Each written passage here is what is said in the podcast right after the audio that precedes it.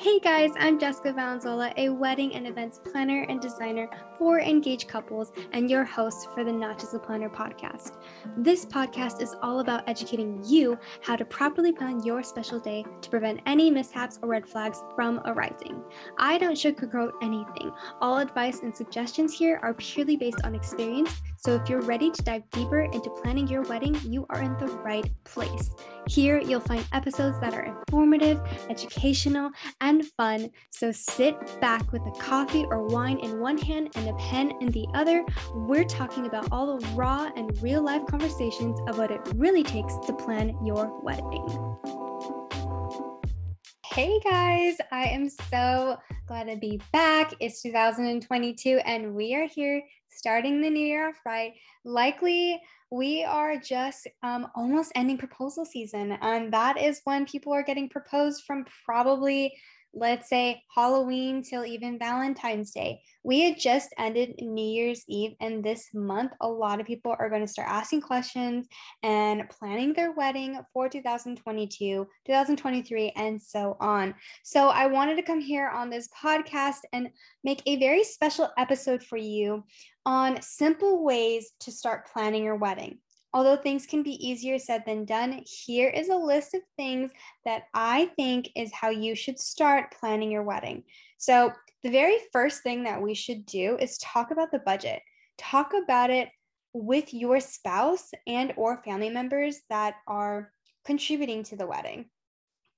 Are you willing to spend X amount of money per guest? These are things that need to be discussed and you know talk about how you will distri- distribute the budget. Like what percentage are you willing to spend per vendor that you bring on? It's very important to cover these things before anything else and starting the wedding. The next thing is the date. So talk about the season that you want to get married with a fiance. I know sometimes it's so hard to be hung up on a certain date a date that's so special to you and your fiance when you guys first started dating, when he asked you to be, he or she asked you to be their boyfriend or girlfriend, you know, certain milestones that you guys have in your relationship, and you really, really want to get married on that specific date. I would highly suggest to not get so hung up on a date but more on the season that you would want to get married as a fiance. Some people also really like numbers and to February 2nd, 2022 is a very popular date and also February 22nd, 2022 is also a popular date with a bunch of twos. So when you are so caught up in a date and you have a very specific date that you want to get married in, the reason why I say that is because it's going to be a lot harder for you to find a venue where that date is open. You definitely can get lucky and find a venue, but so many people uh, have booked out months in advance, and especially from the COVID brides who had to postpone their wedding in 2020, hoping that maybe in 2022 things would eradicate. And we're still here in the pandemic dealing with the COVID virus. So um, you have so many postponements from other brides in 2020, 2021, and now in 2022. As I record this podcast, I really hope that you would consider a certain season, whether that would be winter, spring, summer, or fall. And think about that season that you want to get married in because you would probably have a better likely chance of having that availability um, and sometimes, depending on the season, it can be more cost efficient. So, number three is your guest count. So, anytime that you are going to be asking a vendor or venue, you know, certain questions about the wedding, they're going to ask you, what is your budget and what is your guest count? Those are the two main questions. So, aside from setting your budget and knowing what season you want to have your wedding, guest count is very important. You should invite guests who you truly want to be there to spend your wedding day with. If it's your budget, it's based on your own guest count and the people that you would be wanting to pay money on. Because if you like it or not, when you really look at the logistics of it, each table, each chair, each place setting, each food or meal that you're paying for is per person. So if you add in, let's say 10 people, that's an additional table. And if you subtract 10 people, that's a table taken out. Those are 10 meals taken out.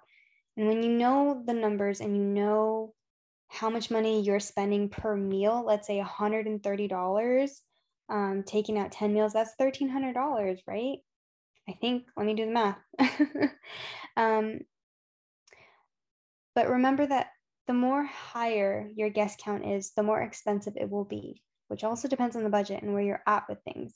Because food, the bar, and the venue will be the most important and highly expensive items that you will purchase for your wedding day.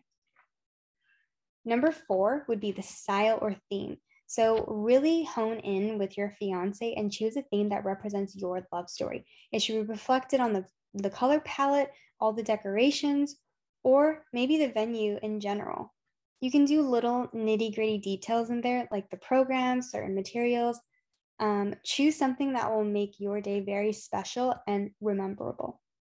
I'll give you an example. I had a gorgeous bride who, her and her fiance love books. So they had a storybook theme. But instead of having a cliche books and like a rose kind of more towards Beauty and the Beast style, they wanted to incorporate that book theme that would be hinted in very fine details, but it wouldn't be so obvious. So, what we did was we had their menu cards printed out that looked more like a library card.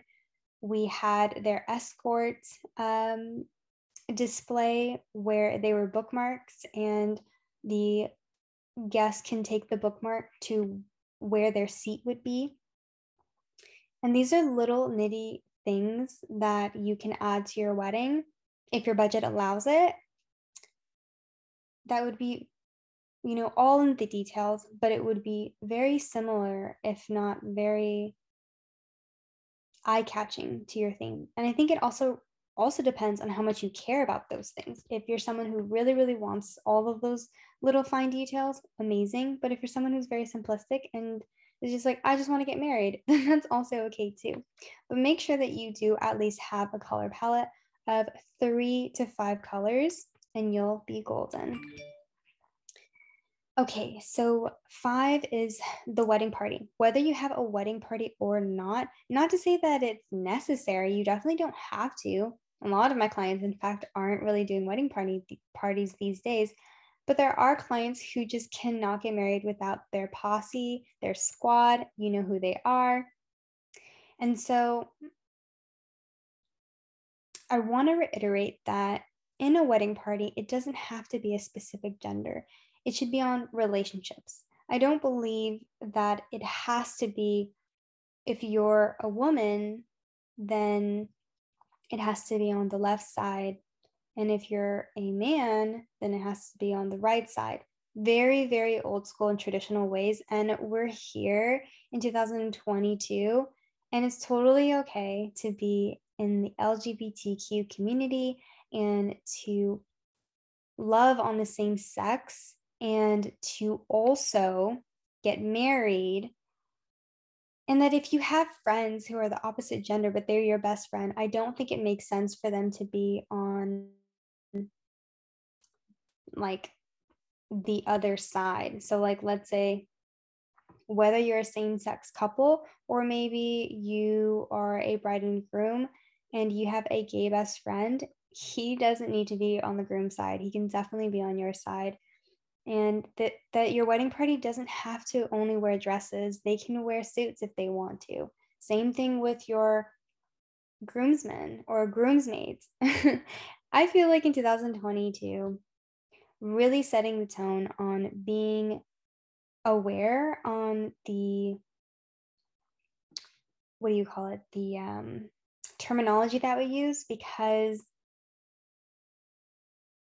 you don't have to be a man and a woman to get married and nor in your wedding party do they have to be of a certain gender to be on standing on whatever side so when you select your wedding party just be sure that these are people that you want there on your special day if you're having a large wedding party, too many hands can be in the cookie jar and it can get really tense. Sometimes it's better to have no wedding party at all or to keep it really, really small at four people per side. All right, so those are the very first five things that I would do to start planning your wedding. The second tier of it would be to find the right vendor team. Okay. So when you're finding the right vendor team, you would want to go first and foremost to the venue. Aside from everything else you have to plan from the wedding, the venue is one of the hardest tasks to accomplish because it is very hard finding a venue that fits your needs, that's within your budget, and can carry a certain guest count and date. Um, although there are numerous venues out there, there's so many rules and regulations and so many different key points to venues that there might be a preference over one thing than the other. So finding a venue just make sure that after you do step one through five, you really begin on on finding a venue. Um, and that is why you have that budget in place and you have the guest count in place. So you know if the venue can fit at least that many people. The venue will complement your style and vibe. So once when you booked your venue already, the rest of your wedding planning will be a lot easier because in order to book other plan in order to book other venues or vendors, they're going to ask you where's the wedding being taking place and without knowing where it is and when it is, you don't have a wedding. So go over this with your fiance and look at those venues, do venue tours. And it's going to be time consuming, really time consuming, and in fact. But once when you find that venue that fits both of what you want, I swear it's going to take a huge weight off your shoulders. The next thing would be to hire the professionals. So, hire professionals would be your planner. Whether you're considering a planner or not, at least consider having a month of coordinator to be there to communicate with your vendor team and get all of the last minute nitty gritty stuff done at least 30 days before your wedding. The last thing you want to do is stress over certain things. And some people value planners and some people don't. And for people who don't value planners, a lot of them regret not not hiring a planner and wish that they did. So don't think that day of coordinator is a thing and that you can just hire someone to coordinate your day and make sure it goes seam- seamlessly and give them all of these tasks the night of. It takes so much more than that. It's a lot of hours of work of communicating and to construct a timeline and make sure that the floor plan matches your vision and that there are no hazardous things in the way that can cause a fire. There's so many logistics to it. That's like a different episode to talk about. But, anyways, um, when you hire professionals, first and foremost, you want to hire a planner, whether it be a full planner, partial planning, someone who does wedding management, and can be there at least 30 days prior to really help you because likely it's your first time planning your wedding and you're just going with the wind. You're literally just going off of what you see on TikTok and Pinterest, and you're like, I've got this. But deep down inside, you're like, I really hope that I've got this. so, next is your caterer, the DJ, lighting, your photographer, your videographer, your stationery items, your dress, all of these things.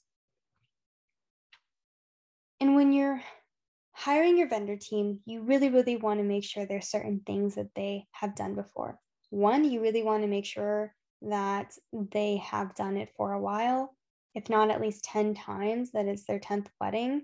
They have ample experience. They have certificate of insurance. They actually have business insurance because you don't want to get sued if someone gets hurt.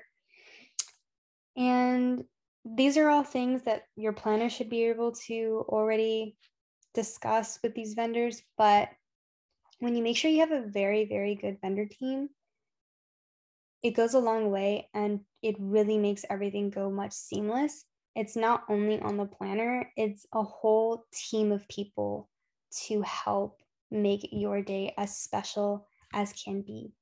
And when you have your vendor team down as soon as possible, then things get a lot more simple and less stressful. So when you get your caterer, the eighth one would be food. Um, this depends if your venue actually like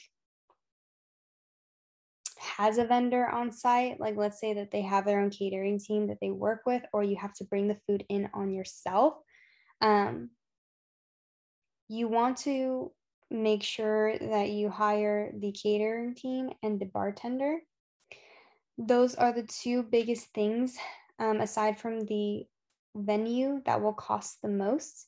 And you also want to ask them if they have a minimum that you have to meet when you order these foods and drinks. Some of them do, some of them don't.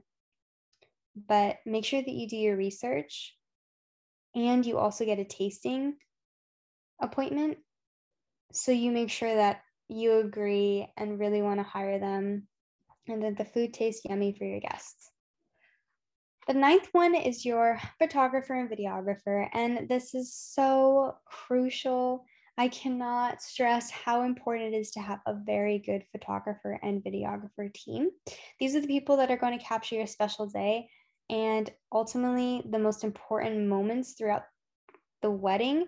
You're going to be looking back on this, you're going to have photos in your house, and you get to pass this down to generations from generations if you plan on having children. And so it's really important that not only do you hire a photographer, but a videographer. A photographer captures one millisecond of that time, and that's at a great moment, but a videographer captures it in real time. And going back in videography and going back at your whole special day and rewinding it from a two minute, maybe 10 minute video capturing all these moments from an eight hour wedding you'll bring tears to your eyes and it is something that a lot of brides also do regret doing is not hiring a videographer. So i truly believe that photographers and videographers are of equal importance. And if you're getting ready off site or you're getting married at a church and you have multiple places to be at i would highly suggest that you require your or you hire a team of photographers and videographers that will have a second shooter. You would want to have a photographer for you and a photographer and videographer for him. So, whether it's a photo and video team, if the photo and video are two separate people, that at least they have an assistant to be there to capture those moments. And it actually really saves a lot of time. The more photos and videos, the better. And the third and final tier to planning your wedding, I would say, is the dress. So, further into planning your wedding, all of the nitty gritty things, all of the signs, all of the DIY things that you might want to do, um, getting your favors, and on all of those things. Those are all equally important. But the last and final thing to planning your wedding, that is the dress, the attire, or the tux, whatever you're comfortable wearing, whatever you choose to wear for your wedding, you want to ensure that it everything is aligned and ready to go at least eight weeks before your wedding day, and you have all the alterations done. Um, and so, whether you're planning on wearing a dress or a tux, or you know, even for your spouse, like it, it is important to be able to at least get your guys' both attire um, and you're not searching around last minute. Some people will get their attire first thing before when they engage, they'll start going dress shopping and what have you. And some will actually just wait until last minute. So um, I really hope that these tips helped you. And I cannot wait to record the next one and hopefully help you plan your wedding. So if you have any questions, comment below. Um, hopefully, you can like this post or give it a five star rating. Um, and I will see you guys at the next one. Thank you. Bye. congratulations for tuning in to another episode of the podcast. I am so grateful for you. And if you have any questions or subject suggestions, please feel free to email me at hello at notjustaplanner.com. All right, until next time, happy planning.